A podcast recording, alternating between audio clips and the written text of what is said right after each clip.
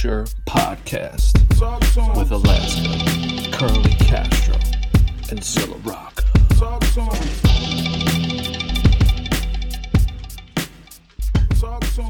Call out cultists across the globe.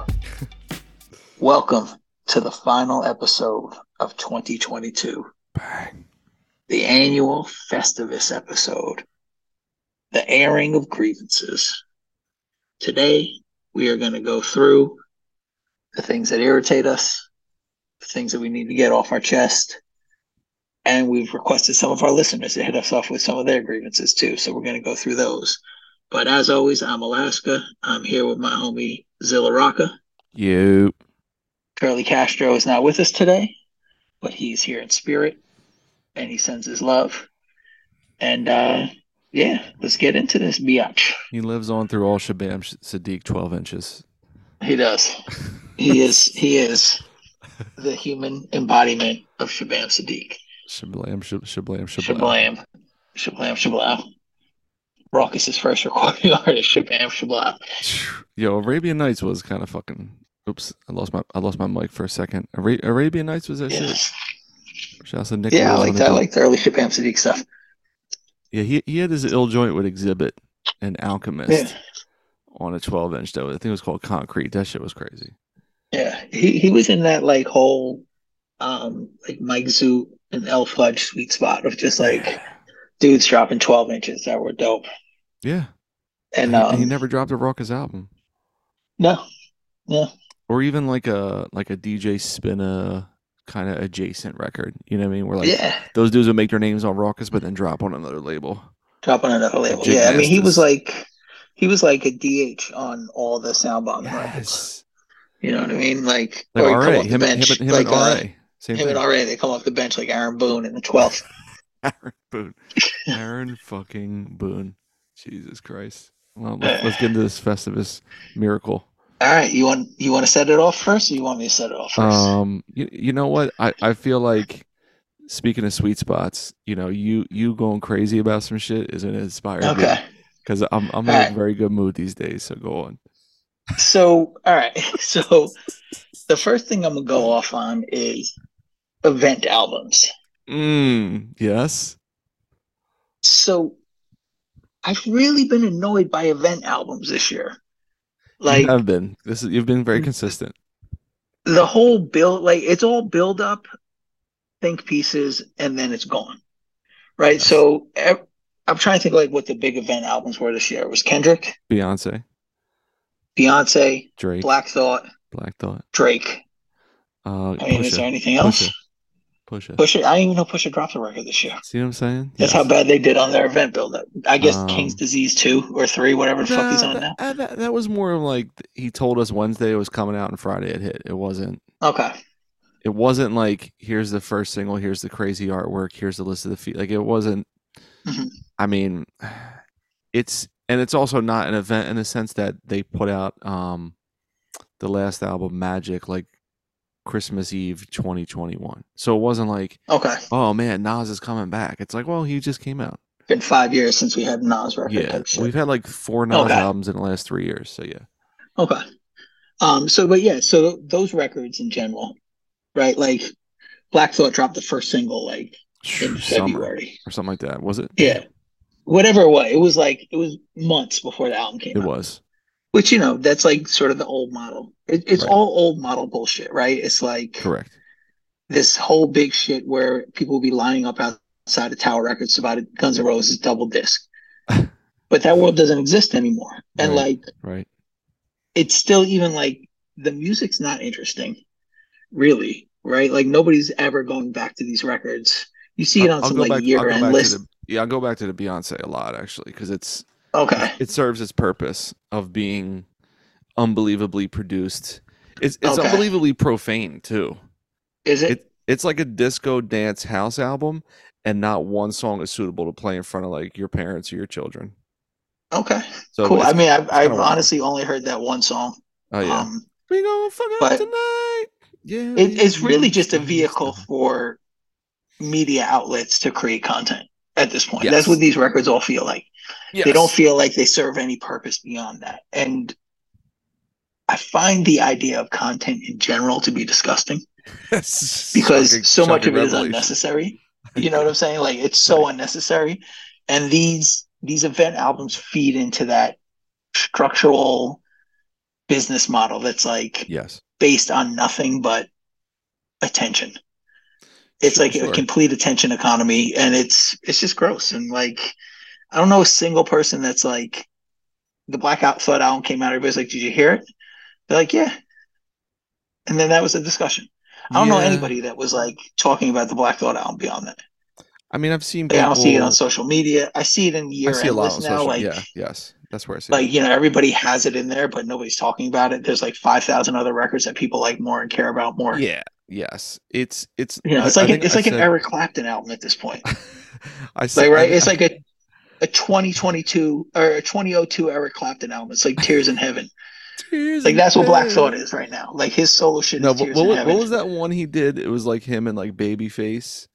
If I can change the world. Oh, yeah, yeah, it's like that that's a movie.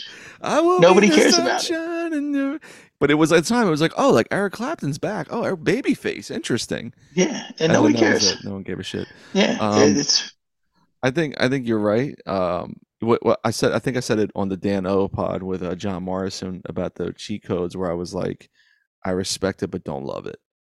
You know what I mean? Like, I'm glad it exists. There's a couple bangers. I'm heated that the song with Doom, which is the rhyming is wild, but it's the Yeah. same exact sample I used on Five Dollar God. Shouts to my man, the expert. So it's like petty shit like that, but like the Cam'ron album, you wasn't there is way more enjoyable and fun. Like even Yeah. Con- Conway shows up to do a Dipset ass hook, which is the best Conway sound in five years, and that got like a three day content media press run, yeah, but it wasn't like Cam'ron isn't in that critical space where he was when it was like kind of ironic to like him in like 2004 to 2008. You know what I mean? yeah, He was yeah. like the hipster coke rap dude and all that shit. But like that album's way better than Cheat Codes because it's he's just reflecting like he that record I probably said to you, he did on that record what you want Ghostface to do, where it's like, I just want to hear Hmm. you delve into being just about 50 years old and reflecting on like I'm running out of time. You what I mean? And like here's all the wild shit that's happened to me and it's amazing I'm alive. You yeah, I mean, but Cam just does it in his bombosity and flair and shit like that yeah. while having fun. shit like that. But it's more like, yo, bloodshed's gone, children of the corn are gone. Big O, I was there with him the week before he got fucking murdered. Like, I was playing ball with these dudes that are all dead. It's like, yeah, you know, somehow so- I'm here. Right, and that's more interesting to me than Black Thought just being, you know, uh, an like a fucking wood chipper, like just being the best. Like, put anything through it, it's gonna get diced up. Yeah, You know what I mean? Versus that that type of shit. So I I think didn't Taylor Swift just drop too? Your girl? she dropped. Yeah, but you know, That's an event. That's an event, I guess. Um, I guess, but you know, she. I mean, she at least had the problem with Ticketmaster. Yeah, she was stunned with them. Um, Yeah, so let me ask Um, you this: with with with event yeah. albums, right? So I- remember hearing or seeing a thing about event, n- not event albums, but the science of the music industry has been similar to movies, where like the first week determines everything. hmm right? So everything builds up to that first week, and if you could do three hundred thousand units, you will eventually go gold. But Mhm. the next week, you're not going to do six hundred thousand, no, yeah, certainly not. you know, whatever it is. So, um, like the early buzz and interest and excitement really is at the front of it. And it's funny. I was Sure. I was I was watching me and my son. I just had like you know on, on the weekends I'll just have like bullshit ass TV on, and like the the first Hulk movie was on from two thousand three. Whatever. Oh, that was so bad. And I remember, so I'm like, I have, I literally haven't watched it since I saw it in the theater. Let me watch it now. And it's just like, I'll maybe I'll do like a separate pod about it, or whatever. But it just it just highlights why Hulk is so goddamn boring and always has been. Where, like from a from a movie standpoint, like you, you can't Yeah. dedicate two hours to this guy. It needs to be. No, But regardless, um, I was like reading the trivia of the movie, and that movie had the highest ever first week to second week drop off in ticket sales ever. Yeah, that movie was so fucking bad. It was just boring as shit. But it went it so dropped like boring. it dropped like it was number one the first week and it dropped like sixty seven percent Yeah, in because it was it was all special effects. There's no story. There's no nothing worthwhile in there, and the special effects were were shitty. oh, it's, it's like in, in the it. commercial and the preview, even back then it was kind of rough. Like the previews, I remember they looked dope, Yes, but going to the theater, I was like, this looks terrible. It's really silly, but it's they it's really just them doing like um King Kong, where he's Yeah. like this savage and a beautiful woman calms him. Yeah. and that's it. Like there's no, he doesn't fight it. He just fights like some like souped up dogs. Yeah, But, like it's, so dumb. and he like jumps through the desert a lot. It's like such a waste of time. But anyway, Yeah. um, that movie had a huge drop off, and then I remember when I was working at the record store when the Joe Budden album came out, right? Oh, And that first week he was huge, and the second week the album like collapsed. And I was Yeah. talking to um, shouts to my man Next Malen. Nex was working for, he was working for Capitol Records. It was, so it wasn't him. It was a Def Jam rep. He was repping Capitol Mhm. a Def Jam rep came out and they were like, yo, we don't know what the fuck happened with this Joe Budden album. Like, we pushed that record so fucking hard. Pump It Up was everywhere. You know what I mean? Like, people heard it. That's what happened. right. And the word of mouth just like wiped out the rest. And the crazy Yeah, thing is, like, the album album has like a couple, like two other joints that I remember going Yeah. back to a lot. One was called Focus, which I love, um, and Fire with Busta. But that was Mhm. it. It was like, That album sucked. it was weird, but like you saw, like a everything collapsed. And I think the funny thing about um, like the Kendrick album, which I was saying a couple weeks back with a Logic and and Cat, I'm talking to the two guys that would fucking be like, no, like the Kendrick album is, you know, I just listened to it yesterday. I'm like, no one cares about this shit, man. Like no No, one gives a fuck fuck. about this Kendrick album. I'm I'm glad you guys do because that that's that's central to you guys. They don't. They don't listen to it. They're just talking saying. I don't they don't like that I said that listens to it. shit. No, no, like, Yeah. but it makes sense to the artist that they are to listen to that. And me, I'm I'm a Kendrick fan of like Damn and Good Kid. I like hit making Yeah. Kendrick. I don't like Pimp a Butterfly shit. I don't like Section 80. I don't like this shit. But like the the Pusha album, I went back to it a few weeks ago and I was like, it would be so fire, but the arrangement is so bad, it makes you think it's not good. Like it, yeah. Uh, it, he really sh- chopped his own nose off putting their album in sequence and then he didn't have like that one crazy song setting you up to be like ooh i can't wait to this cat Yeah. you know i mean he needs that type of shit I mean, but all these dudes, like, it's their third or fourth or fifth income stream. Like, they don't really Mm. care about rap anymore like that. So it's like they're not pushing anything forward. it's a flex They're just like, yeah, they're just mad living it. It's like the same. They're doing the same shit. right that's a good point Like, Yeah. you know, there's. I mean, you know, Kendrick at least like explored a little bit different space, but true I'm just like there as as a fan of the music, right? Like I get like, you know, sort of like people that aren't involved in hip hop being like, oh, these are the records that we talk about. right I get that. But like as somebody who's like involved in the culture, like to me the conversation having conversations about those albums makes no sense because they're not driving the culture in any way. no Right? They're like they're relics of the past, of a past model, of a past reason for existing. And it's like they're they're it's like caring about fucking Greg Gagne. who's greg gagne Oh, not Greg. Uh, Greg Gagne was a wrestler. I was trying to think of like a baseball player, like fucking Eric like some Gagne? like Eric Gagne. That's who I was thinking of. and on the flyers we Yeah. had simon gagne he was a he was a Exactly. canadian speedy wing player Yeah. Number 12 simon gagne look at that that's, that's good that's good gagne knowledge on this pod eric gagne and simon gagne Or- and Gagne then- West. Gagne was. I remember there there was a, either an infielder named Greg Gagne. Oh, I don't remember spelled, that dude. It's spelled the same way as Gagne. Yeah. Greg Gagne. Um, all right, I like that. That that sets it off good. Um, Okay, what you got? I'm not being rude. Um, I'm looking on my phone while we're talking because I'm trying to Uh-huh. find the uh the tweet I saw the other day that I shared to you and Griff. Okay. Okay, so here we go. This this is a good thing because this is like an overall thing we do with each other when we have our little texts and our little fucking Mhm. Funny ass voice memos and shit. It's um people not living in the real world at all. Mm. Um very cloistered in like their own little spots and rather than just shutting the fuck up and being grateful that they're in a cloistered little spot where things are safe and and pretty Yeah. good Yeah. they they um need to rally against another generation or another time in history that was just way better, Mhm. right? Without and because they they either are ashamed that they grew up that way or they're like 24 and obviously dumb as fuck Yeah. they, they don't really they can't really think about things. there's not an adult yet they um they post shit like this so this tweet i guess went a little viral earlier this week and i shared it with you and griff and this All dude right, I know is- where you're going. Yeah. yes and this dude is a professor at my alma mater me and castro's alma mater Mhm. temple university go go the cherry and white temple owls this dude tweeted it's got it's and it's got 108000 likes Yeah. likes, right? He tweeted, uh, 1990s middle class lifestyle in, in, in quotes, like so he's being smug. 1990s middle class lifestyle means three bedroom house, 2 Mhm. car, two cars, annual family road trip holiday, every five years overseas holiday. The two to three kids go to solid four year colleges.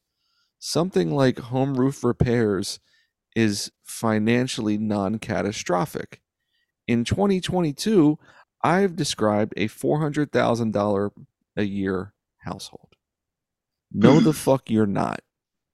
No, you certainly are not. shit about shit. No. Let, let, let me have fun with this.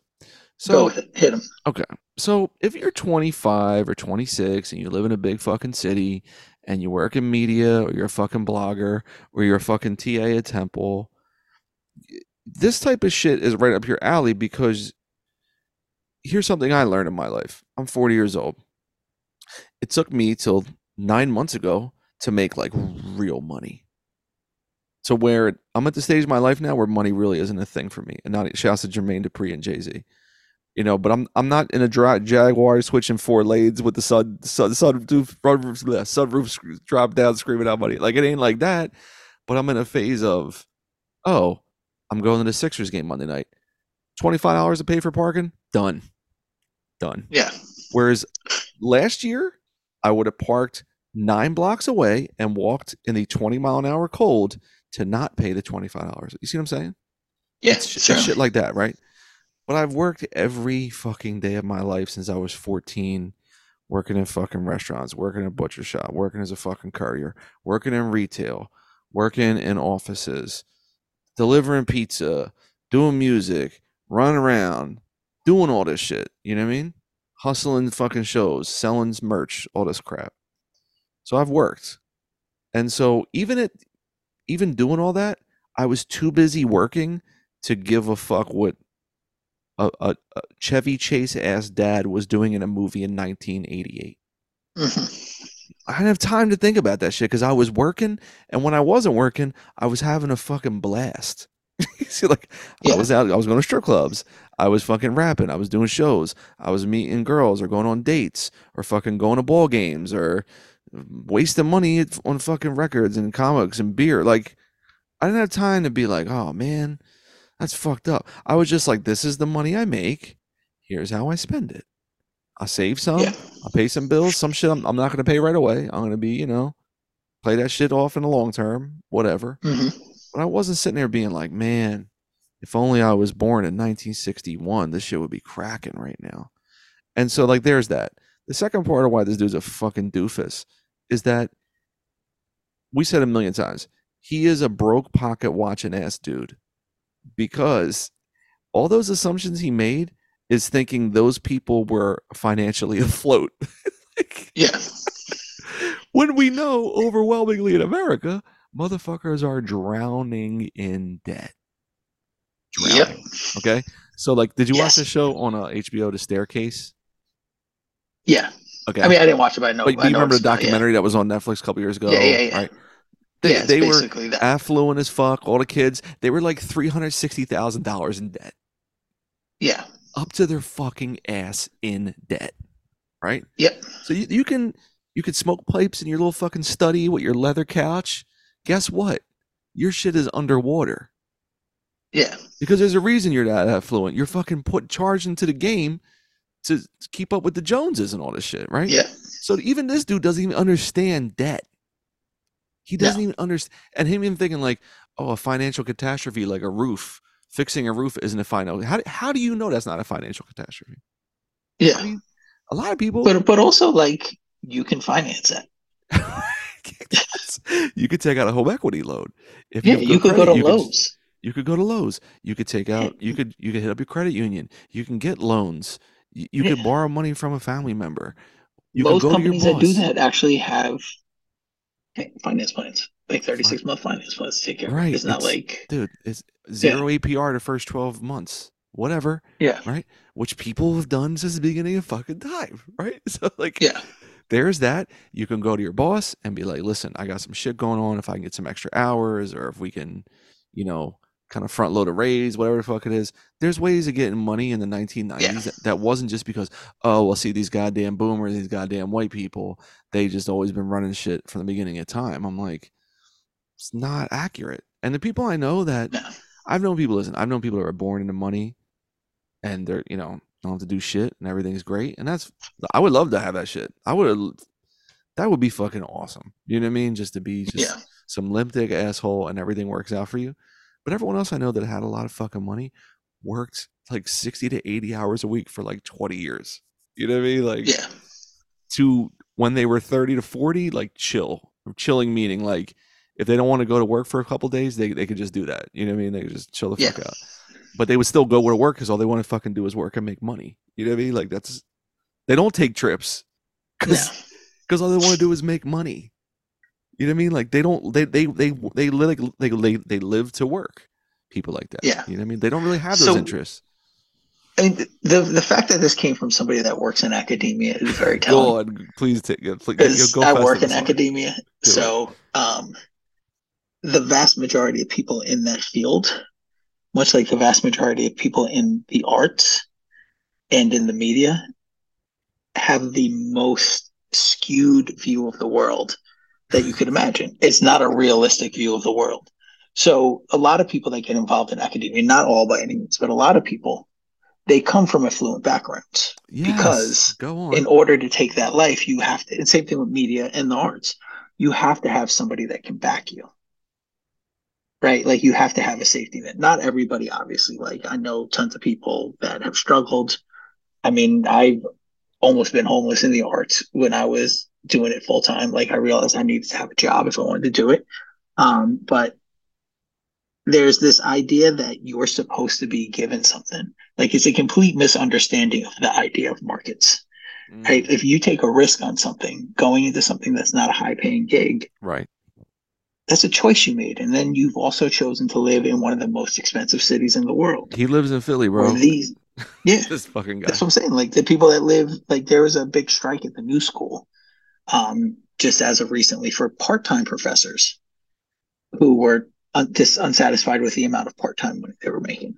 But that's a whole nother story. Um, but the point of the matter is their parents who are boomers did not have the they have the audacity to live beyond 70 and keep their own money. Whereas in past generations, people would be dead by 70 and that familiar wealth would have passed on. Heart already. disease. So while they're waiting for their parents to die, they're getting mad at the rest of the world because they thought that they would have that inheritance by now, mm. and they mm. don't. So it's yeah. you know it's a real like fucked up view of the world that is out there because they've gone to high high um, tuition schools. Correct. And they've either taken out loans or they've you know they're sort of working through positions that don't pay a lot of money right. Because you're an adjunct professor which is essentially being an apprentice, apprentice right like if you're if you're a pipe fitting apprentice you're not making a shit ton of bread either. No. So right. it's like but this has been the way it's always been. That's my, my point. wife was my wife was an adjunct professor when she was in college and she went to live in alaska because it was fucking super cheap and they gave you a good ass stipend. You know what i mean? So it's like you you have these people that want they want the ideal career in this weird niche niche um, industry that anyone could do. And then they also want to live in the most expensive city in the world, and they want to teach something that most people don't give a fuck about. you know what I mean? Like, you know, if you're teaching like computer science, you're making bread. If you're teaching law, you're making bread. Right.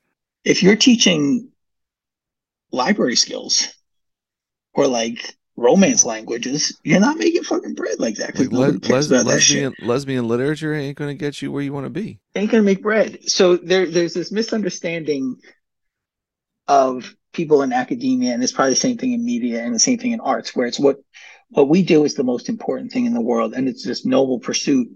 And the way that we look at it is this noble pursuit, but the rest of the world doesn't look at it the same way as you. No. Your consumer base doesn't look at it the same way as you. Fuck no. And that's where you're fundamentally fucked up because you think you have way more value than the people that purchase your services think that you have. Correct. And that's where you get it fucked up. Correct. And what's yeah. what's more interesting to me is that you can just like anything else if you want to get into that field and you were saying about your wife me me finally making real bread at 40 like that's pretty mm-hmm. standard that's pretty standard yeah like, no one is yeah. cake, no one is caked the fuck out at 28 unless they're like investment banker dudes day traders yeah. right um a tech person it something yeah. in that field right or they're doing like oil drilling and and you're and you're out the fucking in the water for four or five months at a time, you're doing like such specific dangerous jobs. That's the only way you can get, and you don't have any kids. You you don't have any real responsibilities, right? Yeah. But even if you're 28 and you want to be a lawyer or a doctor, you're not making any fucking money at 28. No. You don't have it. So it's no. like, so even thinking that, it's like, uh, it's the way it's just kind of way and on my end i i had to purposefully shift and go into a field where there was a ton of growth and opportunity and money mm-hmm. to make it's a totally different field i was working yeah. in nonprofit human services for 15 fucking years duh right no. there's no money there so i was like okay i need to shake it up and there it is but but if i would have done that five years ago cool i would but i would have been 35 working at yeah. that point for fucking 21 years every day. So it's like, yeah, I just look at them where he's like talking all this shit, and I'm like, I don't know anybody. He teaches was... three classes a week, but he's also basing it on like Chevy Chase movies, and then maybe yeah. like some 90s sitcom reruns he sees on Hulu or fucking Fubo or Pluto TV or Free yeah. TV or some bullshit. Because if you're 23, you don't really know what the fuck it was like in the 90s. Clearly, no, you know, you know like, and and it's also like you know, shit was like those all those things that you saw took place in like the Midwest, right? No you know, like if you want to if you want to live that way, if you want to live that way, you could go become an instructor at North Dakota State or a professor at North Dakota State. You're probably going to ball out, make a lot of money. Go work at Northwestern, but bro. you're going to be in North Dakota State, and nobody's going to care. You're right. Or go teach at Duquesne. Yeah. You know what I mean? Go live on the outskirts of fucking Pittsburgh where there's nothing to do. Yeah. Have a fucking yeah, do. Yeah. I'm, uh, no. The crazy thing is, every, every music um, biography I read, all of that shit, all those people, yeah, whether they were affluent or not, came from the gutter or not, all of them said the first time I did such and such was when I was on tour. The first time we did such and such, yep. we did a promo run. The first time we did this, and it's like, yeah, like this, correct. Like most people just yeah are like, oh, this this past year, mom took us to Italy, and then you know, four years ago we went to Prague, and then you know she's a bitch, but you know, fine. Then we went. Now the crazy thing is, my sister in law lives that life right now, right? She's on that shit. Yeah. Like they take crazy fucking trips. Rome, Africa, Disney for fucking two weeks, all that shit. But you know what field yeah. she works in? Pharmaceuticals.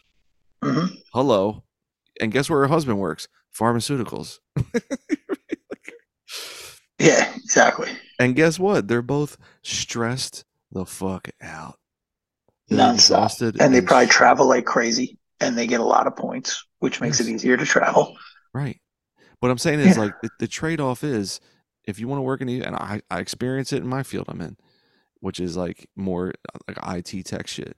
It's way way more stress, way more fucking. But mm-hmm. you get you get handsomely rewarded for handling that stress. And yeah. this dude, I look at this dude, I'm like, you've never been stressed. No, he's got no calluses. I bet you he dresses like he's he's like part of like the the Russian proletariat as well. Carhartt? you got the new yeah. Carhartt, the, new the yeah, new broken in Carhartt. Version. The Carhartt yeah. Work in Progress brand, which is three hundred fifty dollars for a forty dollar jacket, you can get at Goldberg. Yeah, exactly. But he's he's, He's, one of those class. dudes. He's working Yeah, class. all, all, he's he's constantly rocking floods. Floods. Fucking asshole. Fuck that dude. Yeah. So if if you like that that type of tweet, I'm I'm I'm against that shit. Because overall, and and I'll wrap up my point with this. It's just loser culture. Yeah, You're a fucking loser. Period. You're Yeah. a fucking loser. Because if when you're a loser, you look at shit like that of, oh, why the fuck do these people get to do all these things? Why Yeah. the fuck was it so good 30 years ago? I'm like, bro, the world was ass 30 years ago. it's terrible. It was corny as shit. Yeah, It was corny, dude. Do you want to go back to fucking blowing in like N- N- Nintendo cartridges, going to Blockbuster? You know what I mean? Call waiting. Do you want to do that shit? I don't. yeah. Fuck all that. No, You know what I mean? it's, it's fake nostalgia bullshit. It is, but it's like, but it's It's also why like this- everybody that was 35 looked like they were 58. yeah, everyone looked like shit. It was fu- it was crime was crazier. Like everything was ridiculous. And he's like, yeah, but see, I mean, you could just do all that on one income stream or whatever. I'm like, no, Didn't you see Stranger Things? I just I just don't like that type of shit where it's like he's sitting there waiting for conditions in the world to bow to him Yeah, rather than yo what the fuck can I do if I'm working 3 days a week Yeah. at Temple making fucking $14 an hour what else could I be doing with my time to get where I want to go yeah, See what I'm saying? Rather Yeah. than like, oh fuck, fuck all these parents born in 1951 to 1960. It's like, no, dude, fuck you. Yeah. It's easier than ever. But here's the other thing money. they never look at is that during that time frame, people that were in those positions, they didn't have a decade to like explore and look up their own fucking belly button. these motherfuckers, Like that's had- not the way the world was. when they were 24, they had fucking four kids already. yeah, and they Straight were up. they were working mad Hard hours, Hard jobs, Yeah. dude. hard jobs. Yeah. So it's like you know, it's They they It's a were given mental health holidays. no, Their mental health was I go to fucking bar every day. Yeah, I smoke fucking three packs of cigarettes a day. That, that's how I deal with mental health. exactly. Like I have one kid. I I don't even know how the fuck my grandfather had seven kids in a three bedroom row home in South Philadelphia. Yeah, By the time my grandmother was thirty, she had seven fucking kids, Jesus. and that and that is a nine hundred square foot row home. Yep. And guess what? My grandfather died of heart disease because the motherfucker smoked forever and had four fucking heart attacks. Yep. And he was like sixty two, Yeah. and I loved him the most. He was the coolest dude ever. Yeah. It's like, yeah, dude, he didn't get mental health days. No. He didn't have a wellness Yeah. program. You know what I mean? No. I talked about No. before he would fucking eat Ritz crackers with the horseradish and drink a fucking jo- tall glass of milk every night, and then smoke fucking is. fifty cigarettes. Yeah, we used to. They used to when you were thirsty, be like, "Go get a glass of milk." That was it. Milk. Yeah, Milk have some or orange tap juice. water. That drank was- water. Yeah. Yeah. And it was and it was, and it was Yeah, the the frozen hose. orange juice. It was the orange juice from in the Oh yeah, the concentrate. the concentrate shit. All right, let's let's Yeah. take our first break. Those are a All right, couple of our things, and then if we come back, we'll do some of the Festivus write-ins. Yeah, let's do that. I don't know if you have more. Uh, cool. You know, to, to I mean, off. you know, I could always go off, but you know, it's kind of building on Like like stuff like we were just talking about. So cool. Call out culture, Yeah. Alaskan Zilla Castro's relaxing and maxing and cool and all. We'll be right on back. Greetings, call out culture listeners.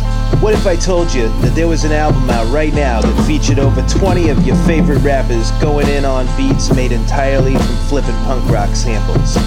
And what if I told you that album included rappers like Ace Cannons, Def C, Prem Rock, Teller Banks, AJ Suede, Curly Castro, Fatboy Sharif, Lord Jones Scorsese, Nicey Most, Brian Ennals, Alex Ludovico, Billa Camp, King Micah the Infamous, Dome Piece, Rapswell, Bobby Noble, Love Ulysses, Alaska, Zilla Andrew, and Jesse the Tree.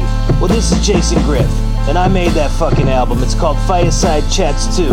And furthermore, what if I told you you'd get 10% off that fucking album with the discount code CALLOUT? Because you got impeccable taste and you listen to Call Out Culture. So tap in with us at Insubordinate Records, get yourself a fucking digital download, a compact disc, a cassette. You can even get a fucking ashtray. And you can save a couple bucks because you listen to Call Out Culture. All right, we are back. So um, yeah, so we reached out to some of our listeners. We hit uh, put out the the bat signal and asked them to share some of their grievances with us. So uh, let's go through some of these right now. We got some Let's do good it. ones. All right, so uh, the homie at Trey doesn't, uh, aka I will kill you and bomb. Correct. Um, Just Trey. he he wanted to. He's a great follow, by the way. I definitely recommend following Trey. It's uh, Just Trey. An enjoyable feed. Word, shout out. Um, so his his um grievance was Metal Lung isn't on enough album of the year list, and anything below number five is wrong. Agree. So, yeah, I would agree as well. It's uh for those that don't know, I don't know where you've been, but Metal Lung is the newest Shrapnel album, um, and it's fucking great. Yeah. I would say it's potentially better than the first one, which was all over everybody's list. It definitely is. Um, so yeah, shout out to uh, shout out to Trey for shouting out Shrapnel. Yeah, I, I was actually talking to Castro about this the other day where I was like I was like, I think because Woods dropped twice, Yeah, and I think because Elucid had his first like purely solo album in a long time, that Yeah. when it comes to the lists, Shrap like when Shrapnel hit in 2020, they were brand new, and it was Elucid doing the beats to where it was like yeah, and Willie Green name, you know, all this shit. Um, where I think with this one, it's like they were in between, like the basically the two biggest fucking artists on the label, yeah, having three releases combined, and so I think, and and to be honest with you, like I think the album's way better than the first one, and no shots at anybody, but I, I think what Dove what Dove did and what they did combined, and, and we talked about it when we did the live from the liner notes episode, is like the first one was them. You know, I I always said it's like it's like what what they did on that one was like with the first Run the Jewels album. It's like, hey, are we best friends? We just came, became best friends. This Yeah. great. The second one's like we're a group. Like now, this is us now as a Yeah. It's not just like, oh, this is kind of like a hangout. This is a good time. So it Yeah. reminded me of Run the Jewels too. It's like, okay, this is some real shit now. We have a direction, we have a voice, we know what we want to do. We've done shows. yeah. And so, um, yeah, I don't. I mean, when you listen like Ghost Kitchen or Mescalito, like I just don't know how you can hear those fucking songs and be like, you know, the Rob Sonic shit. It's just, yeah, Yeah. I I agree with Trey, but again, it's like you you're they're competing with two Woods albums and one Lucid album to be in those Yeah. spots, which is a total. Yeah.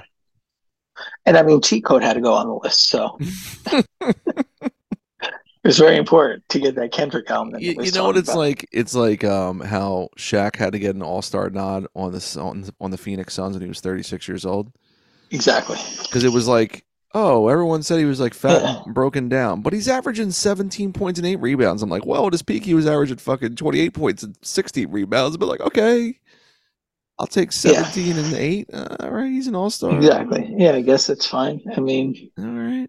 yeah, year end list is is clicks. It's just to get clicks. Yeah.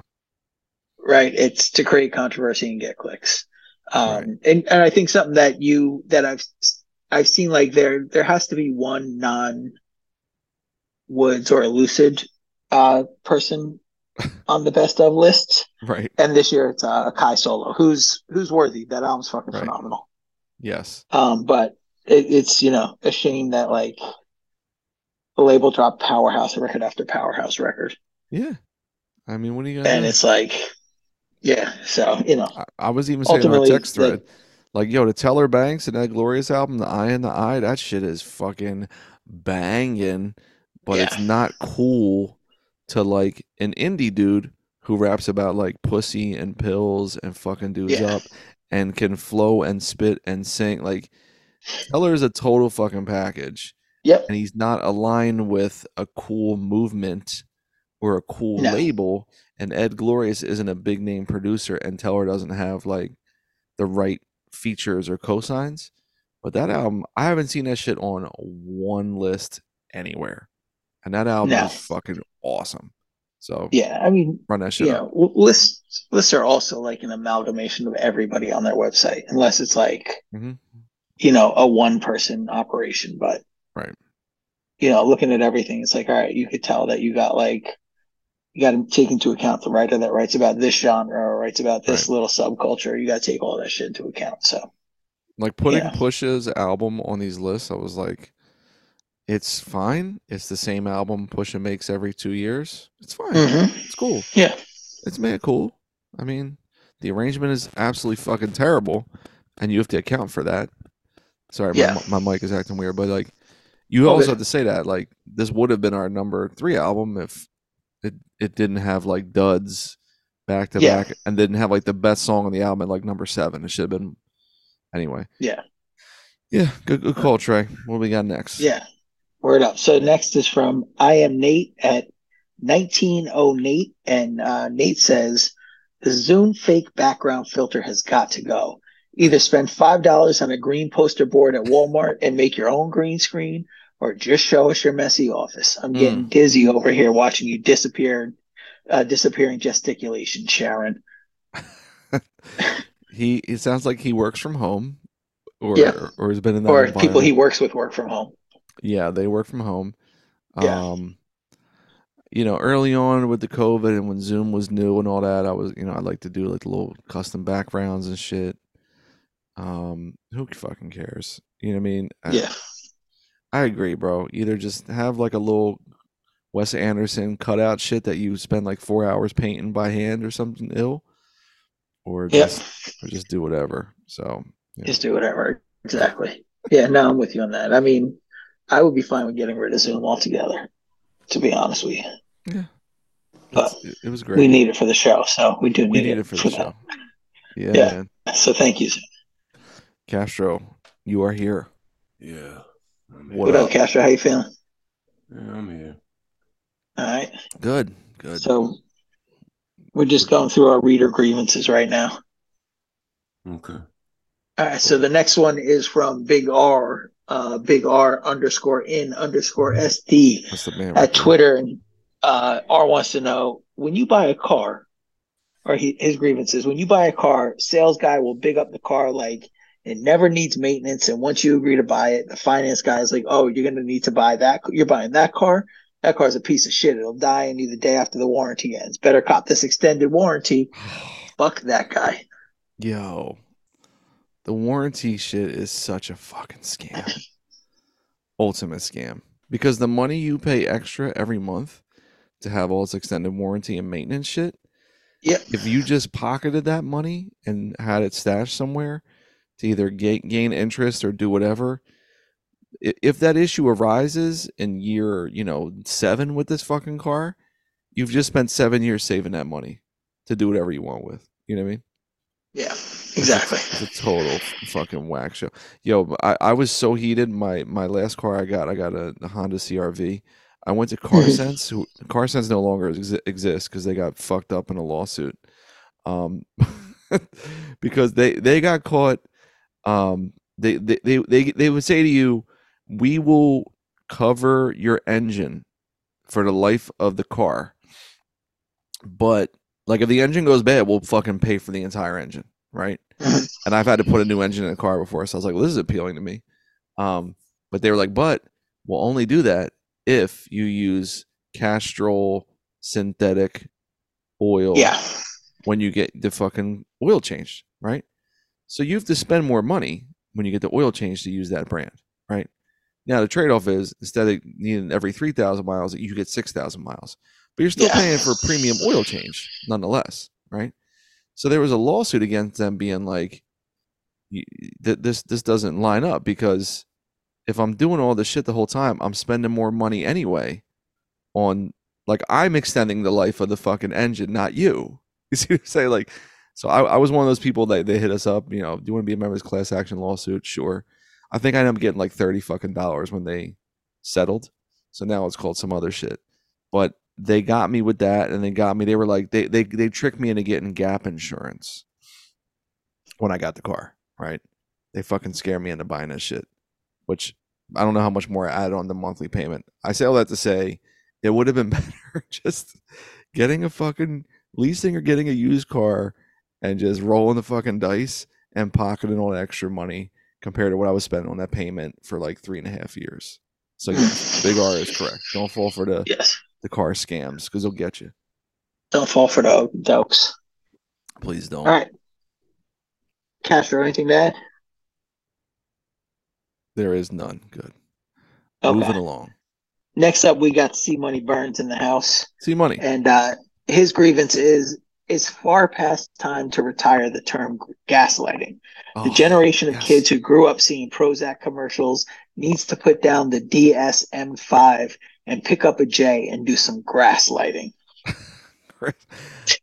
I agree. Um, it the term, yo, why are you gaslighting me? It also reminds me of like, remember when the phrase, "He threw him under the bus." Like there was one day Yeah. that no one said that. It was like a Monday, and then by Tuesday, everyone would always say, "He fucking threw him under the bus." And yeah. and gaslighting, I never heard of it until Trump came around. And then during the mm. Trump era, then it became, oh, he's gaslighting everybody. Kellyanne Conway's gaslighting us. CNN's gaslighting us. Fox News is gaslighting. It then it was everywhere every fucking day. And here we are five, six years later, where I'm watching fucking White Lotus. And she says that to Aubrey Plaza. She's like, What are you trying to gaslight me right now? I was like, Oh my God. I agree. I hate that shit. Yeah. Yeah. I mean, I've never really heard anybody use it in real life, but it's up there like we need to unpack this. It's like Yes. that same same sort of like hive mind internet group speak.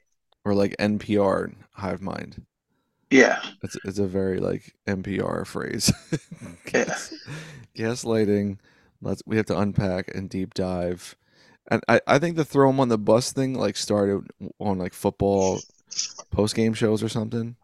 Or, or Mm. analyst shows. But Uh, then I it became feel like it's like something Bill Simmons brought up. and then and then and then but then also transferred to like Bravo, like Real Housewives shows. Like she Yeah. threw me under the bus on the reunion. And like I watched that shit take off. It's I've I've been keeping tabs. It's it always reminds me like Chance the Rapper. When like I never heard of this motherfucker in the world, and then one day it's like, oh, he's acid rap. It's a masterpiece. He's the biggest dude. Pitchfork 9.0. His face everywhere. I'm like, who the fuck? I've never heard of this fucking person. I listen to rap every day. I know everybody who raps. Never heard of this dude.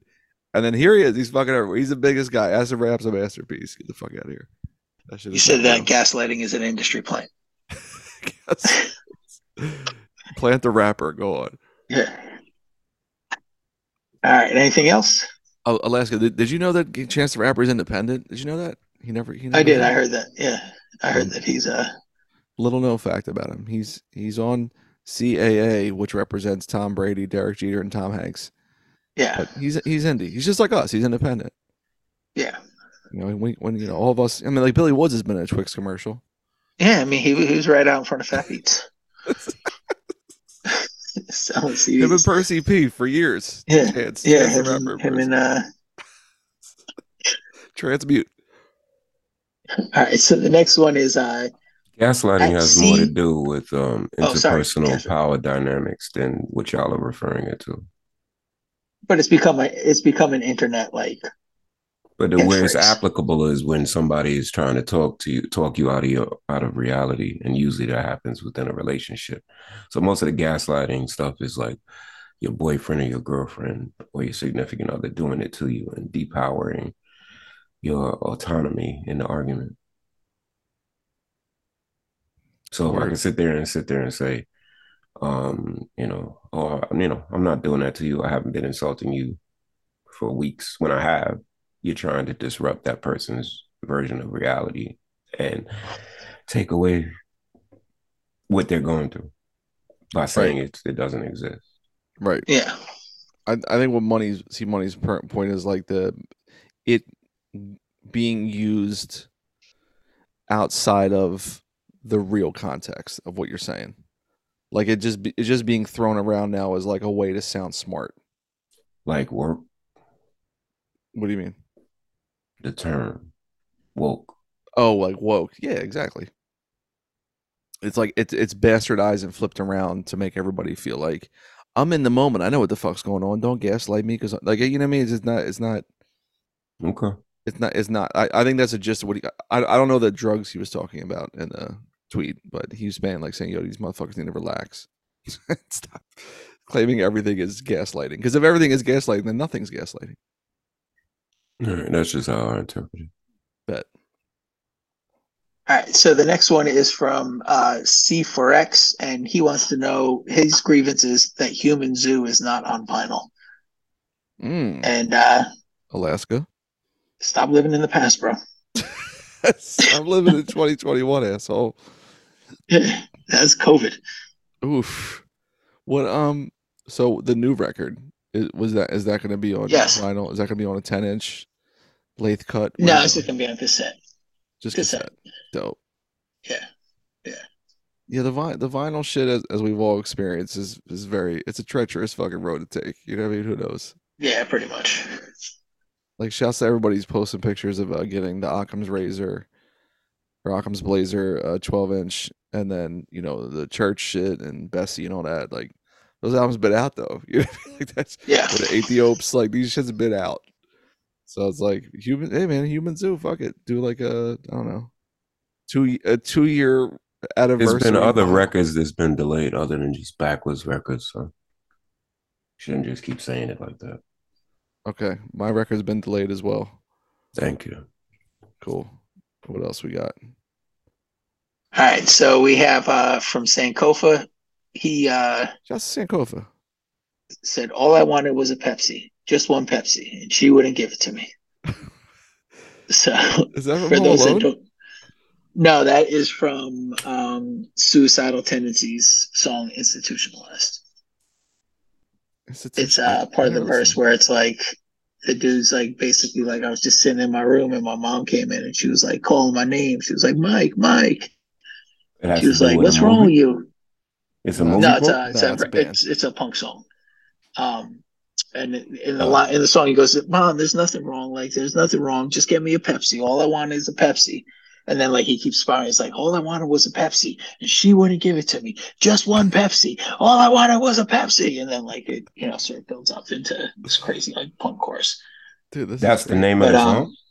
the song is called "Institutionalized."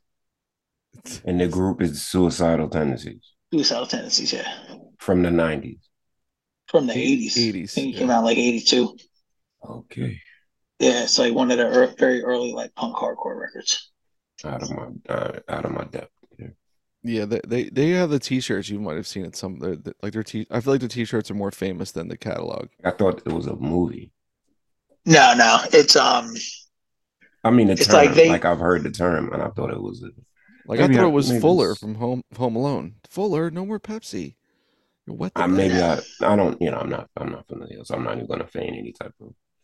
No, I just thought Suicidal Tendencies was some movie. No, no, it's a it's a band. Um, it's a great band.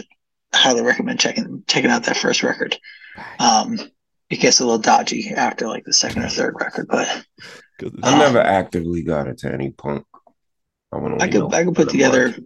I don't even know I from the can put market. a I feel like I was want. just. No, I don't know. I don't. I don't know. I think it just wasn't my. Yeah, I that's wasn't for into that. everybody. Well, I mean, I wasn't into that type of uh, band setup, I guess, with the multiple guitars and a drummer type thing. Like, I just, it was missing something musically for me, Yeah, yeah, like, it's like White Stripes or whatever. Like, Oh yeah, this is, is like pre, well pre that though. yeah, I'm just saying, like, in terms of like traditional bands or what's in a band and a back line. Yeah, And so with punk and stuff, it wasn't for me because I wasn't, I didn't I didn't even play guitar. So, you know what I'm saying? Like, I just Yeah. didn't, it didn't uh, appeal to me in that, at that age. yeah, yeah. It was like it was real like early like skater culture shit. Mm. Yeah. I mean, Outsiders. I skated, but I didn't, I wasn't Yeah. part of no skater culture. I just had a skateboard. Yeah, So the whole musical aspect of that wasn't. yeah. All right, so the next one is from Moses Rockwell. Shout out to Moses Rockwell. Um, he dropped a really good record this year as well. Um, and uh, his grievance is why wasn't Jumanji 2 called Tumanji? Wait, does he mean? Does he mean the first rock Kevin Hart one or the the second one that they did? He didn't specify. Okay. Well, there was one- also there was. There I was love the, two that first one. I didn't see the second second, one. Jumanji movies. It was Second three. one was great. It was three. Before But the there was- rock and all that shit. Because it was also Zathura. Yeah, there was the original series with Robin Williams. Wait, he did three Had of a them? Rob- wait, Robin Williams did Yeah, three of so them? they did one, Yeah. then they did another one, then they did a movie called Zathura, which I is the remember same- that. It's the same thing, but it was a different. They were out in space with the house instead of Yes. the jungle. So Zathura is in the Jumanji universe before the Rock and all of that stuff. Before Yes. Rock and Kevin Hart, they made another version called Zathura, and the same thing happened. They were playing a game. They got sucked into the game, and they had to try So to find win the game. Um, but it was more like their house floated into space, and they were fighting like Yes. Bounty hunters and sons and stuff. But a lot of people don't realize that Zathura is part of the Jumanji that. original line because it's the same premise. It's the game show. It's the That's uh, crazy. board games. If you look at the board Yeah, games, yeah. Dude, the Kevin Hart, the Kevin Hart, yo, Jack Black is fucking. So when they did great, the so when they did the Jumanji thing with the avatars, I wasn't into it because it was Oh, it was so based good. on a video game. So it was like here's Yeah, a was character, here's a so character, here's a character. But the original Jumanji was a board game. So that's Yeah. that's the disconnect. Is Jumanji and the Zathura was based on you know we found this old board game with the drums or Yeah. whatever, and it's Right. you play with, and that Look, the- Castro, this ain't this ain't your dad's Jumanji. No. This is the Jumanji. for the kids. Jumanji. the thing about it was because it was a board game, the interest was physical things happening around the game. So the game would close and fall, and you would have to get yourself down to the game to physically play or roll the dice or whatever. Right. Whereas the the rock version is about like a video game. The video game, yeah. Yeah. So it's a lot like a, on a Genesis or something. yeah. shit. So like having a physical board, I thought was the gist somewhat of the Jumanji thing because again they had to get back to the board even if a vine took it or threw it in a cave or a lion was protecting it they had to physically get back to the board game to play whereas the Rock and Kevin Hart Jumanji Yeah. is more about you know in a computer yes, the 16 bit game. I, I will say that that is my favorite performance from The Rock ever. Is a Jumanji shit. Like, well he's that's where- playing um it's two characters because it's the character Yes. that's playing He's a his- ass dude. yeah the character that's playing his character in the game Yes. so he's like And then I still gotta watch the second one because it's like older people like Danny Glover and shit are in it. Yeah, I didn't. I, I didn't see- again, I I, didn't didn't see even see the first one because I was. Oh, It was it's pretty fucking funny. I Incredible. was because It's I was into the oh, to the original idea. So I've even watched Zathor, which is actually not that good. Okay. Um, but it's just another version. So when Well, they like- came, like I said, so when they came out with the other one, it was just a different uh type of interface. So I didn't. Yeah, and like Jack Black plays like a teenage girl. Right. So Yeah. good. Kevin Hart plays uh Danny Glover. Oh my god. And and the Bessie and I, on on on Patreon I, I did my Black Adam rant. And my issue is like The Rock is so amazing in Jumanji, he would have been perfect as Shazam. But just being like a stone faced fucking jock killer in Black Adam, it's like just a waste of his time. And but that's what he that, that was the wave he always he always wanted to be like, I could fuck up Superman, bro. Like that's the sh- he was very like aggro about that shit going into DC. But when you watch Jumanji, you're like, no, bro, like you're incredible as a comedic actor. Like you're the best. And you being swole as fuck is, you know, the irony of the whole thing. But yeah, man, shouts to Tumanji. Tumanji. And then Zath- Zathor with a, a three thrown in there somewhere. All right, so we got uh, this one is from Violent slash Miracle at Violent Miracle on Twitter, and uh, their grievance is my least favorite thing is when somebody replies to any topic with blank here, uh, comma X Y Z. For example, a topic about forest fires, the reply would be firefighter here, um, insisting that their their title is an authority or significant significant contribution uh, and expertise that they may that they may share in the thread. Not a fan of this trend. To play devil's advocate as I have been doing. Okay. Most people in the first few comments of stuff like that are looking for some explanation. So that's why you'll see those towards the top, such Yeah. and such here, trying to explain whatever the hell is happening. Because most of the time when you're going through the comments, you are, you do want, well, what's going on up here? Or can somebody explain this to me? Now, as far as the grievance, I see the point, but sometimes people are answering further down, like what is happening in the original post. But if it's unsolicited, I see um their point. So, podcaster here. Um, Speaking as a person who's, Yeah, who's speaking as- recorded 177 episodes, I can tell you actually, uh, the demographic really is just men between 38 and 44. Uh, thank you. Uh, I'm available to give you. A, yeah, so I, I, I, actually don't mind the phenomenon that he's talking about, like if it's relevant. Um, and I think it's more annoying where it's like if it's somebody in real life saying it versus on a message board that's or in a conversation. Um, like if you were out to dinner with somebody and they pulled that shit, you'd be like, "What the fuck?" Um, but yeah, I I could see where it would be annoying. The- So- also, also people um people that claim to be experts in fields usually have things totally fucking backwards as well. Like there's been studies on people that are quote unquote experts not having the firmest of grasp because they think they know it all already.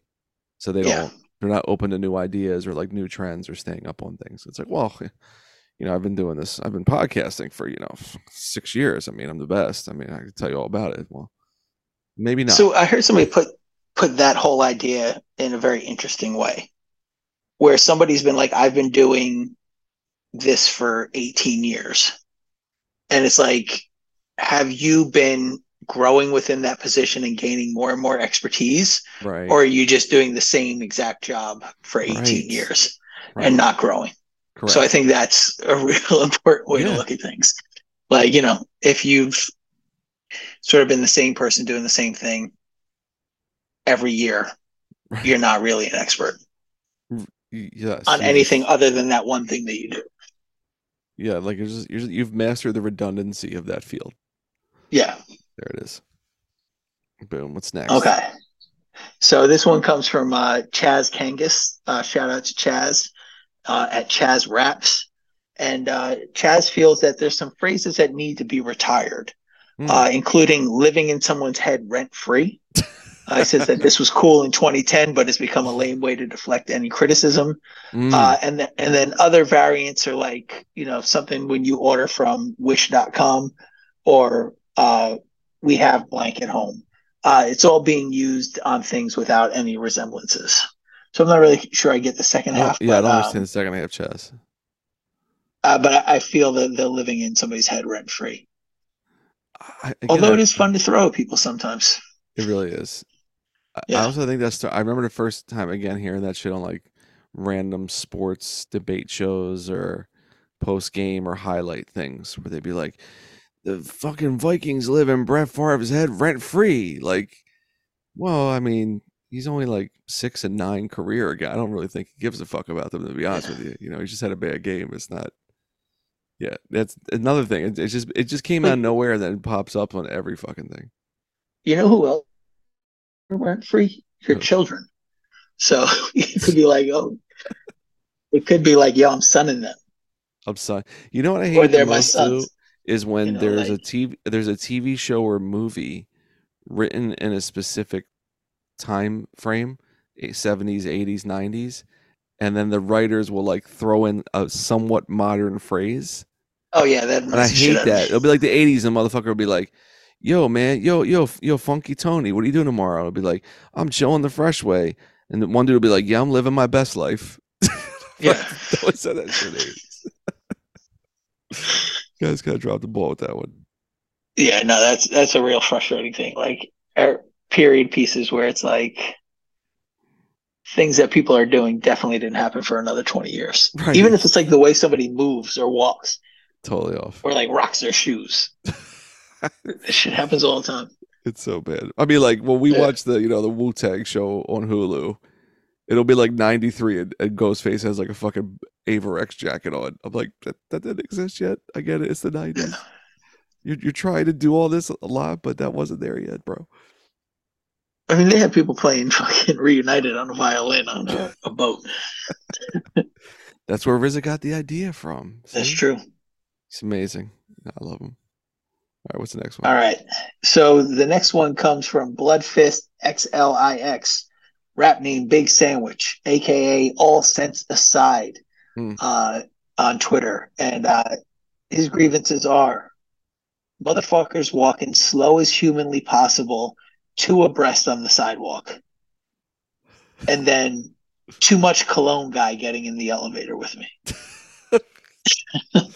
Too much cologne. Yo, Both of those are valid. Both yeah, those very are real valid. valid. Wait, what was the first one walking I- two abreast? People walking like side side by side, slow as humanly possible. Oh, that yo, I in New York, you'll get fucking killed walking on the street like that. You can't do that shit. Sidewalk etiquette is at an all time low right now. It, it's really, I mean, it's at the point where it's like, in my neighborhood, you got delivery dudes on fucking essentially motorcycles, like fucking Motorbikes. Kawasaki scooters and shit, yeah. doing like 35 down the sidewalk. Yo, I yo, it's first of all, it's illegal to ride your bike on the sidewalks. You know that? And and Oh, yeah, yeah. Even a bicycle, but these dudes Yeah. are riding fucking like essentially motorcycles. Red Rockets cover that shit. Yeah, yeah.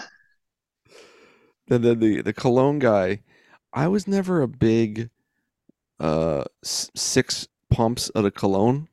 No. Even even at my youngest, you know, trying to be Im- impressive. Like when when does that start? When We're not we're not taught properly how to apply cologne. We, we learn from like stupid ass commercials. like John Yeah. Travolta, John Travolta Yeah, but we actually we Yeah. actually do it very incorrectly to tell you the truth. What's the you correct need- way? Break it down, Castro. You're supposed to um, apply Vaseline on your neck so as to not so the fragrance doesn't irritate you throughout the night. Then you spray. You're supposed to be like at least a foot away, and you spray towards the neck, right? Right. I'm supposed to be right up on there. And then you're not supposed to put any on your actual neck in case a Mm. woman leans in or whatever. So never put any on the side of your neck. Good call. You put Vaseline again behind your ears, Mm. and then you spray it behind your ears. So if she does give you a hug or anything, she can catch the fragrance. And that's the three spaces that it should be in. That's it. This You should not spray it and walk through. I just watched a video on it. You should not spray it and walk through it like it's a shower. You do not have to hit hot spots. That's disgusting anyway. no, that's a disaster. those places should be clean. Shit regardless. burns. And again, that's the whole thing. Is, is it, it is an irritant that most people don't take into account. So definitely one, apply Vaseline before you put it on these three areas. And the only areas you need are the front of your neck, but a good distance away on top of the Vaseline applied skin, and then behind your ears on both Incredible. sides. And Look then at that's, that's how you wear cologne. Look at this cologne knowledge you get on this fucking. Interesting. podcast. See, the method I always did was I would do the one foot away spray in the front, and then the the reach behind me and do the distance spray in the back, and then I do the spray on the one wrist, and then rub the wrists. That one is a move. That's a movie thing too. That's Yeah, I always hit the wrists and then the back of the ear. a body oil or a fragrance. You can do your wrists and then do like that. But like Yeah. a cologne because you, you think about it like when is anybody really smelling your arms Those not the arms. It's it's as you move around, it doesn't you it doesn't carry the waft it doesn't work with the hand move. I, Yeah. I, I could see the Shake point, of the hand, the pat on the back, not- boom, you get a little whiff right there. and I'm just saying it really doesn't it doesn't apply. You don't realize how much you keep your arms down to your side and other than shaking somebody's hand. If you're dating a woman, you're not shaking her hand. No, Yeah. normally you might take her hand, but again, You, you're you not open the car door for you, do the button test. Think about what you're talking about. Like, so even still, if you open the car door for her, your arm is below her waist, is near her waist. but but it's given it's given her just a little a little. it doesn't tinge, work that a way. little. I know we've been doing it. I said if you're wearing a body oil or something that strong, then you can do the wrist. But other than that, the wrist is is See, I, useless. th- I thought it was tasteful it does because it, it's, it's not all. It's not like a shield. It looks classy. it looks looks like a good classy. move, but think Yeah. about during a night when that actually is like We check the watch. You get a little bit of whiff. yeah, but what, you don't you pull the you phone talking- out. Listen to what we're saying. But how is the person that you're on the date with interacting with You your fuck- she's got she's got a little It's little, on little your pasta wrist. sauce on the chin. You wipe it off real nice. She smells it right there. Boom. You're not, you're not making much sense. So I just apply So- it. Like think about putting a fragrance on your wrist. both is it's both too. Think bro. about how many times that might maybe sort of go near her nose. All right, so it's so very so- low. Changing my outlook on life. I think I'm just gonna go with the axe method and just Oh, just that's- Z myself. Axe method. But here's the weird part. Why don't they have the instructions on the fucking cologne, like you just said? because it's all about like a um Burning through the bottle, hitting the six pumps. no, it's it's literally like an etiquette thing as to why you don't actively tell them or why it's not like printed on the bottle. Yo, Castro. Remember, remember when I lived with Dave? Right? Yeah. So when when we lived together on Fourth and Tasker, right? The last time I lived with him, I didn't realize his science until that. He was doing it before when we lived on Tree Street. When we lived on Fourth, he was working at the hospital at um, you know, doing the inventory and maintenance and shit and HVAC. So he would get home, right? He, he would go from there to fucking grapple and do jujitsu, then come home and be in the shower for like 45 fucking minutes, right? Because he was a neat freak and he was a military dude. He would then get out of the shower and do the fucking six sprays of polo fucking cologne, right? So it's mm. like nine o'clock at night. We're in the living room. He's just drinking IPAs. The whole fucking place smells like polo cologne. I was like, dude, why the fuck do you spray yourself with cologne after you got out of the shower and you're about to go to bed in two hours? And he said this because I'm clean and I smell good, I never have to wash my sheets. Oh, He's like, boom, two birds right there. nasty. That I was not like, that's word. that's something I could have used now. Yeah. Shouts to Dave. The Goddamn, bacteria Dave. on sheets Wash your like sheets, bro. like son, when you sleep, you're shedding a layer of skin regardless if you took a shower or not. There's See? there's genetic material that falls onto your bed Right. every night, Plus every you time you get drool on. and shit. You All sweat. types I'm a of big things. sweater. I'm a big time sweater. If you sit, you know, I'm big on outside clothes. Outside Mm. clothes should not be on your bed. No, Just- never. It shouldn't. No, I know there's like a blur line in terms of like pajama pants or whatever. But if you're going outside and you sit or lean on a surface, and then sit on your sheets, maybe a comforter, maybe the edge of your bed. yeah, the edge. You get Or if the you have pets, where the, where the pets congregate, maybe Right. that little part. But pulling back your comforter and your sheets and exposing it to what you're exposing your clothes to outside. The cross contamination is right there. That's foul. And then you might lay down without clothing that you normally have or skin, you know what I'm saying, Right. exposed. Maybe you sleep with your shirt off or whatever like that. yeah. It's you're not tricking yourself. There's no like No. wash your sheets. Like and, and in fact, washing your sheets and your undergarments, especially, those things should be washed super regularly. Mhm. Just period. We're not mincing words. Those things should be washed on a super regular, Yes. rotating basis. This is The good. same thing with towels, man. People Yeah, don't so wash if towels you- enough. Towels get Oh, you gotta The wash smelly. mildew and man. Build up, like towel is wet. So that right Yeah, there, it's the water that's constantly always dry, but yeah, but there's still moisture in that air Right. on that product. Those are all I'm saying is us men out there because sometimes it might not just be in your purview or whatever. Just now make Right. that a rhythm thing. Just something that you Yeah. always do on every other your shit up. Sunday or Wednesday or whatever, but that has to be a constant. Other things you can you can have a longer rotation of clothing. Yep. You can buy more drawers. You can buy more socks until you get to washing those things, undershirts exactly. But sheets and things of that nature, and those toiletries, those things that are not inherently our feminine responsibility. Maybe you had your mother do it for your whole life. Maybe you had your girlfriend do it for half your life or whatever. But make that a priority where you're involved and you do that regularly. Right. Period. Just period. Look That's that. just it. That's just it. Coming in 2023, Co out Culture, the etiquette spin-off episode where we just go through shit men need to know, man. This is good. This is good body knowledge. Even if you're in, you live with your woman or you spend a lot of time, that should be the male responsibility. Take that on. A lot of a lot of men, whether they're super cleanly or not, I know that they do the laundry now. I know that. I've been, I've been I've been doing my laundry since fifth grade. I do my son's laundry. My mom, yo, my wife has maybe done my son's laundry three times ever in his fucking life, and he's And it's one of those things if you're fortunate enough to go into academia where you live on campus, that's something you learn like week one, Oh yeah. doing your laundry. And, it- Yeah. and it's, it's I a very good practice. Whatever, if you have to pay for it or if it's free, that's something that is a good practice to get involved in when you live on a dorm. I learned to do my laundry when I was in high school. My uh my mom was doing my laundry. She washed a baseball jersey. I bought like I bought like a real Ooh, Mm. like authentic jersey. She washed it and dried it and the shit just shrunk. Oh wow! I thought you were gonna say the color bleed. Oh. No, no, no. It, it shrunk.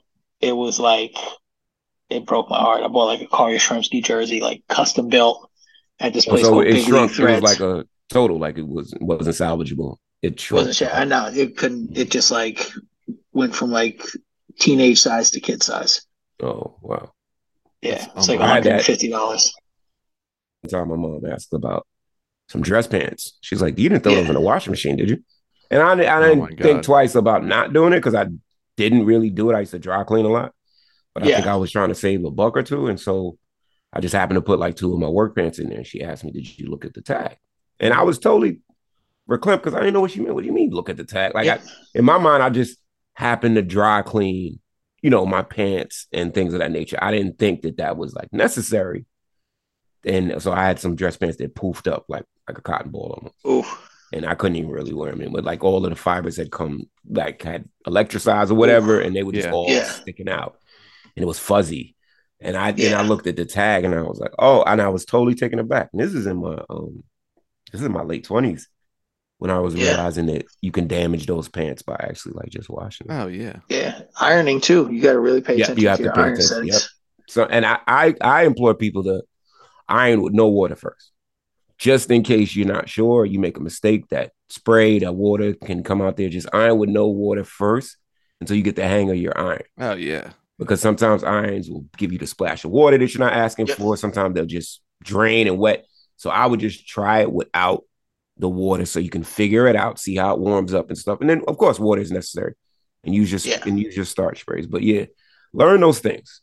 And and and, and it's better learning them at 18, 19, 20 as opposed to learning them at 28 when you're first moving in with a woman or you know what I'm saying or you're having a serious relationship with somebody and you're learning these things on the fly. Yeah, I, I wouldn't suggest it like even if you live near your parents, always run every weekend and take your clothing up there. If you do, Yeah. do your laundry there. Don't drop it off and let your mom do it and come pick it up. You need those skills. Yeah, it's important. And, and you don't want to be the dude like when you meet somebody that you really like and they come to your house and you got nothing but dirty towels. Oh no. Or the pile of clothes in the laundry Yeah. room or Yeah. things of that nature or or the unmade bed all the time. That's another Yeah. male hack where there's no sheets ever. They only pull out the sheets one time to sleep and then yeah. Yeah, yeah. You you want to present a civilized um, yeah. I mean, like you know, I know not everybody can afford it, but if you can, get a bed frame. Oh hell yeah.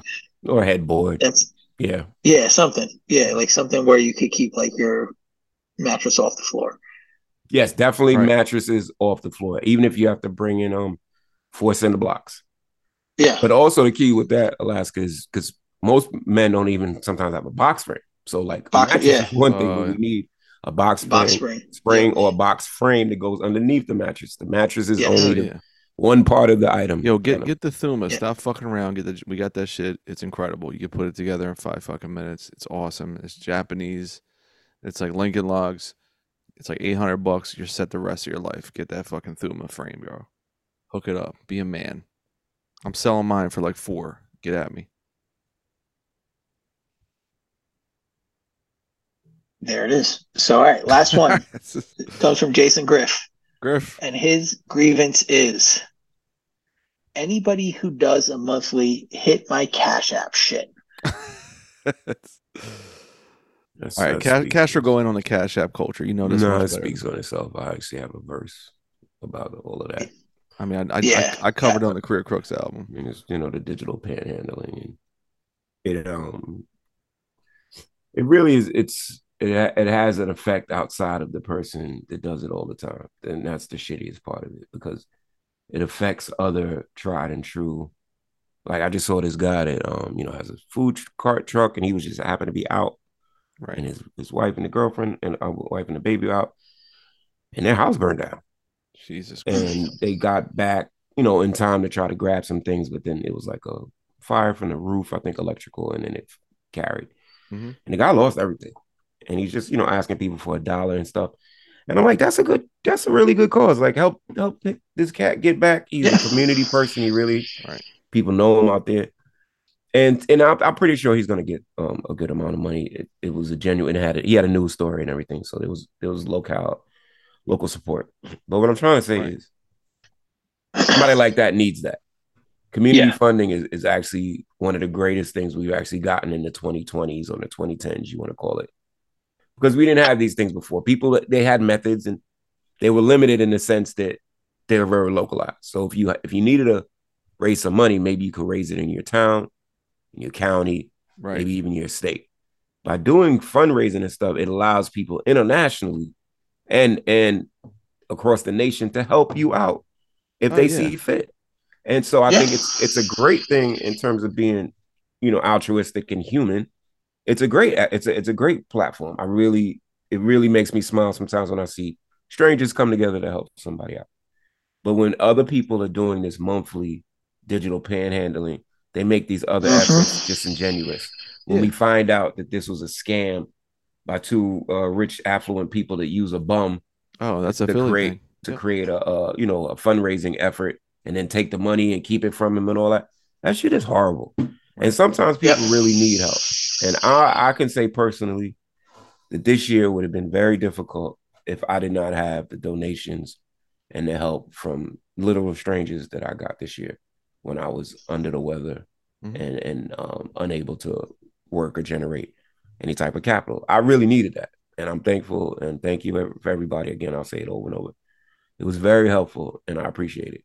And I needed to be forced into that because you can ask Prem. I did not want to ask anybody for anything, Mhm. but my you know ego comes before you know pride comes before the fall, and so this was something that needed to happen, regardless of Castro wanted it to happen or not, because Castro needed it. And so um those things are like genuine efforts and and you can get behind that and you can feel good when you see those things um come to co- completion or come to fruition or be very helpful for the per- person or people in need. And then when you see somebody just doing it every month for whatever reason, something comes up. Some of these things could even be legitimate um, gripes or they need help, but it's like something's always happening. Like you're the constant, homie. Oh, Yeah. You're you're the you're the thing that's always kind of broken. That you need funds for this, or you need something for that, or somebody's coming in a day or two to take this back, or somebody or you don't have enough money to fully get like those things. The constant is you, and Yeah. you shouldn't really be using internet charity Charity. Yes. to to to for you to bridge your gaps of irresponsibility, because Yeah. sometimes that's what it is. And And and so- if you know that you we, everybody can attest to this. If you know you can always bank on that, then you're never gonna do shit for yourself because you can always bank on fucking playing the sympathy bullshit ass card. And It's the same people, logic as quote people that unquote, say, blessing you. "Oh, I got you." As soon as my tax return hit, Ha. you're banking on a digital reprieve right. from a Yep. governmental entity. They can fluctuate no matter how however they see fit. We don't control the refunds; they do. Right. So you Yeah. can't sit there and sit there and wait on that thing to come and save your life because what what about when the math comes in? It's like, oh, I owe five hundred more than what I'm getting back for this Right. return. And so it, it, it's very much the same type of phenomenon. Um, it's but, uh, yeah, it's, it's a way of again ha- having a safety net based on panhandling, which is really fucking shameful if you're over the age of like 25.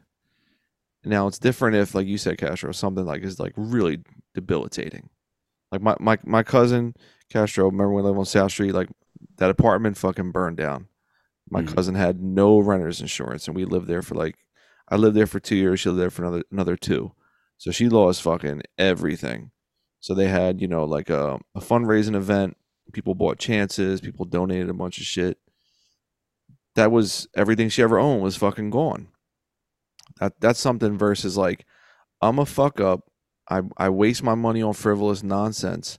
I'm over 25, and if I just float that out there with with my fucking Cash App URL, I can I can catch a quick hundred bucks, two hundred bucks, if not more, and that's some low life sucker shit to me. You know what I mean? I just don't I don't relate to people like that. Like you can't earn an extra hundred dollars this month. Nah. You can't get an extra two hundred. That ain't a lot of money, man. It's not. I don't give a fuck. It's not. It's not like two. Like two grand's a lot to ask for in a month, right? Two hundred. You can't do Postmates.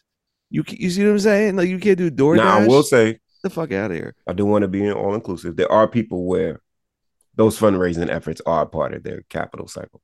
I'm actually Ah. not talking about that. Like there are people that don't work. I know I know creatives that about every four, five, six months they have to kind of ask Right. for the community to I have this bill coming up, or I have a procedure that kind of circumvented what I used to make. we we can even um, speak on it. We have like Ginger Slim.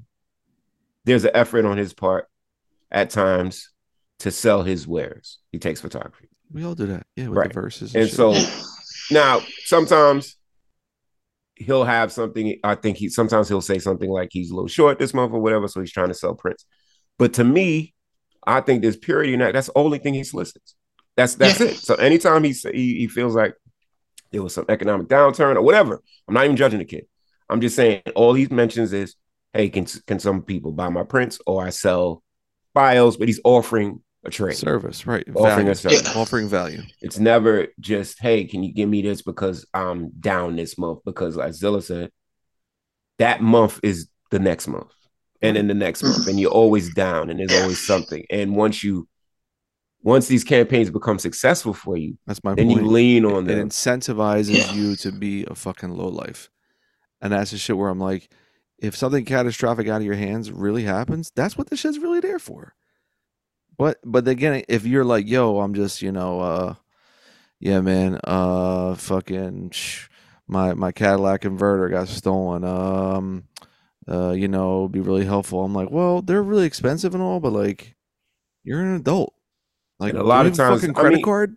But that's that's what I'm saying where it delegitimizes things that are that are needed because right. sometimes that might be the person's narrative that's starting this fundraising.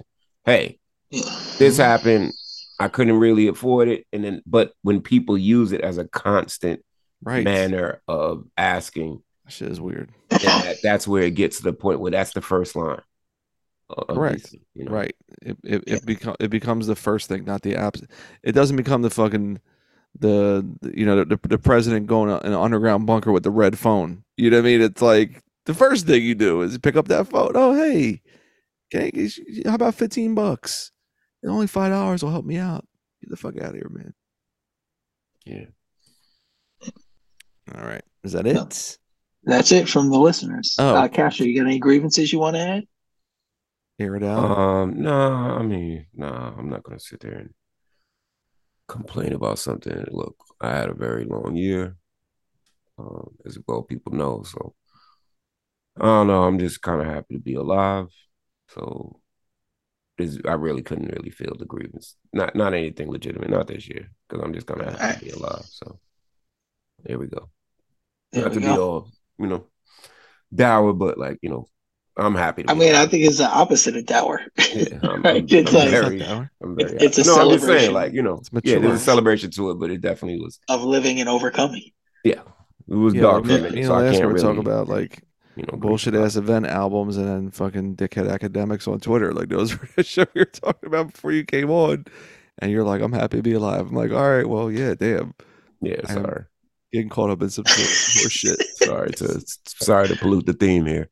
Yeah. But no, I was No, thinking it's all about it before I called in because I was like, I don't really have anything other than like minor grievances. More so, probably would be things that I need to do. I would have some grievances with myself. Right. Um, just getting back into the swing of things. Um, but yeah, I'm just kind of happy to be alive, guys. So Fuck yeah. no real, We're happy that you're alive as well. Had a great year, man. No In- real, in the midst of uh, all this amazing. no grievances to air. Well, some the first grievance that was aired was why isn't Metal Lung on top five all best of lists? That was the first. Yeah, we didn't really get the uh we didn't get the love we got. Like, I mean, the first rap on the record is like, you know, the new shiny toy. And so Yeah. a lot of people were excited about just the existence of a duo such as ourselves. So we, we were cool with that. This one, um, I definitely think people will revisit it a lot. And it, it probably will live on in the sense of, hey, remember that that record? That record should have got blah blah blah. Right. And that's not even too my own horn. I just think that's how, that's where it will fall in the lexicon. Like Yeah. people will look back on that record with more increased fondness as the years go. And so I'm not mad at that at all. Um, it's a big, heavy year. So I give I salute a lot of the cats that accomplished a lot of great things this year. So I'm not gonna be like a egomaniac. And of course I want my stuff up there. But the reason it's not up there because of the abundance of quality this year. So it's it, you know, there's a good reason why people are kind of forgetting to include us. But I think upon retrospect, when people look again, then we'll be included, which is not too bad. Right. And the best part is when you look at some of these lists three, four years later, you're like, that's a fucking joke that anybody would rank this album anywhere. But it was that it was that artist was moment to be cool. Yeah, And for people to be like, oh, see, I'm cool because I, I like this record too. Versus like, bro, some of these albums on these lists in five fucking months, no one's ever gonna play them again. Because this conversation is gonna move on and the music wasn't that good. but I think and the your rec- best your way, record is but what I'm saying is I say it to say your record doesn't fall victim to that because it's not just like, oh well, I ride for it because it's fucking cool to like premming it. It's cool. to yeah, like no, I don't think it's a, it's a, it's not going to be a it's a- victim of the timing. right. I will say it'd be like, um, I think when you look at it, it's good to be involved in the conversation always. So if you whether you get ranked up there in five, ten, or whatever, I think it, the power is in every record that you drop is somehow in the conversation, even if it doesn't make the conversation. You get what I'm saying? Like right. you still have to consider it and think about it, even if it doesn't make the 10 cut, 20 cut, or whatever. And I think that's the best effort you can put out as an artist is just being involved in the conversation in some way when the year comes. And so, and I think me and Prem have been able to do that. Exactly. Yeah. And again, they had to give a space to cheat codes, the album that nobody talks about anymore. Cheat codes definitely is is one of those. I mean, I, I, it, it probably twofold for for all three involved, meaning the album, Danger Mouse, and Black Thought, and them all getting like credit for all they've done, not necessarily just Right. cheat codes. Right. And I think that's where the cheat codes acclaim is coming from. Like they, they found a way to give Black Thought his flowers for a solo. They found a way to give Danger Mouse another accolade for something other than Right. White Beck, Album and Black Gnarls Keys, Barkley. Gnarls Barkley. You know what I'm saying? Like, Norah Jones. and and that that's what I think. So you're saying code it's the Career Achievement Award? I, I, I would agree. I think so. Yeah. I think so. And I think the people are giving the accolades are think having that It's their Irishman. or Irishman. training day. Training Day. Yeah. But Training Day at least is like memorable as fuck. But it's not his best role. It's not his best far. role, but the movie's so memorable and it's so quotable now. And but it's like- not his. best No, no, role. no, no. But I'm saying it's like he got the award because they fucked up so many times. But Training Day is like a very, very gripping movie that lasts because it's fuck, you know, smoking that crack, Jake. like that, you like all that type of shit is just is But so the same good. argument with Monsters Ball. Monster, yeah, but no one watches Monsters Ball. But they No. say it was great when they did. Right. It was like in, in a moment, it was cool to be like to, and then she turned around and did you know like Swordfish and Catwoman. It's it was, and then and then Storm without the accent. And no, then- that was um, that was before. That was that was all those were before Monsters. no, they were all after Mm-mm, that catapult, dude. Monsters Ball catapulted him. mm-mm, mm-mm. Yeah. she did Swordfish way before she did Monsters. Nah, Ball, she did it after. All right, man, look it up. No, she did Swordfish first. Did she? Yeah, yeah. I Yeah, thought she. because it was oh, it yeah. was a very Monsters, big deal. Monsters Ball is the culmination of her career. They gave her the award. Yeah. That's Then that's she why did they Cat- compare you're it right. She did to training one training day because it was times that she could have won things for before. What, what It was the same way that they were giving it to Denzel in the sense that they could have won awards for more Glory, Malcolm. X. for better the fact they didn't give this the motherfucker past. for Malcolm X is really incredible. Yeah, they gave it to gonna um Al Pacino for um Son of a Woman. that Oh year. my god. Hooah, Charlie, this kid. You're gonna sit on this kid, Charlie. Oh my and then God. people don't even know that Halle Berry was in uh, Jungle Jungle Fever. Fever. Yeah. Yeah, People don't even realize that's her. She's so good. Everything will look right at the screen and won't even know that's her. Yo, Yeah. and and Spike hired the fake Halle Berry and Mo Better Blues. The fucking girl's got the same exact Halle cut. The girl he doesn't pick, that Bleek doesn't pick. Okay. The one he- him I and Shadow fight over. Yeah, I know. I didn't think she was the fake Halle to me, Berry. she was like fake Halle Berry. she was much lighter than Halle and But tall. I'm just saying, but like that was the thing. She was just like, she ha- she that actress like came and went. But if you put Halle in that fucking spot, oof, okay. that yeah, Um, I don't. good, good stuff. All right, man. Anything else we got, Alaska? Uh, I think that's it. All right, cool. I think that's it. We, uh, you know, that's the end of the year for us. Yeah, Thank you for rocking with us this year. We'll be back next year. Um, easiest year ever. Yeah, I think our, our first episode out the gate could be a good one, depending on uh, if the guest comes through. If not, they'll be at some point during the month of uh, January. But yeah, we got some shit coming. Should be cool. Thank y'all for everybody that um featured on the pod this year. Yeah. Thank you for all of our Patreons, past, present, and future. We really appreciate that. Um, and we try to give you content to show our appreciation. So we lot- really want to thank content. everybody for that. And really thank you all of the guests because you know we do record at some odd times and we know it's not always It's um, not the easiest. not the easiest thing to do. So we appreciate when people to make time. Um, what else? Yeah, anybody that I didn't get on here that I wanted to feature, just be looking for me to reach back out and try to work out another feature uh, schedule. I'm mainly saying that for Elucid. We didn't really have Elucid on the pod this year, Oh yeah. and I want to um I want to get my man on here and hear Hell yeah. his thoughts. So that'll be come up in the new year. Nice. Um, and you know, all our call our cultists, we really appreciate it. We know that Indeed. podcasts aren't the bee's knees, or like you know, it's not the it's not the rave or the fave as it as it once was at certain points. we Motherfuckers still left their keep- house. We still keep fighting Yeah. a good fight. We still keep churning out episodes for y'all to enjoy and interact with. And so, Exactly. as long as y'all still banging with us, we will maintain and keep our responsibility. Well, that's it. Boom. Another great, great year in the books. We did it. More fucking content than ever.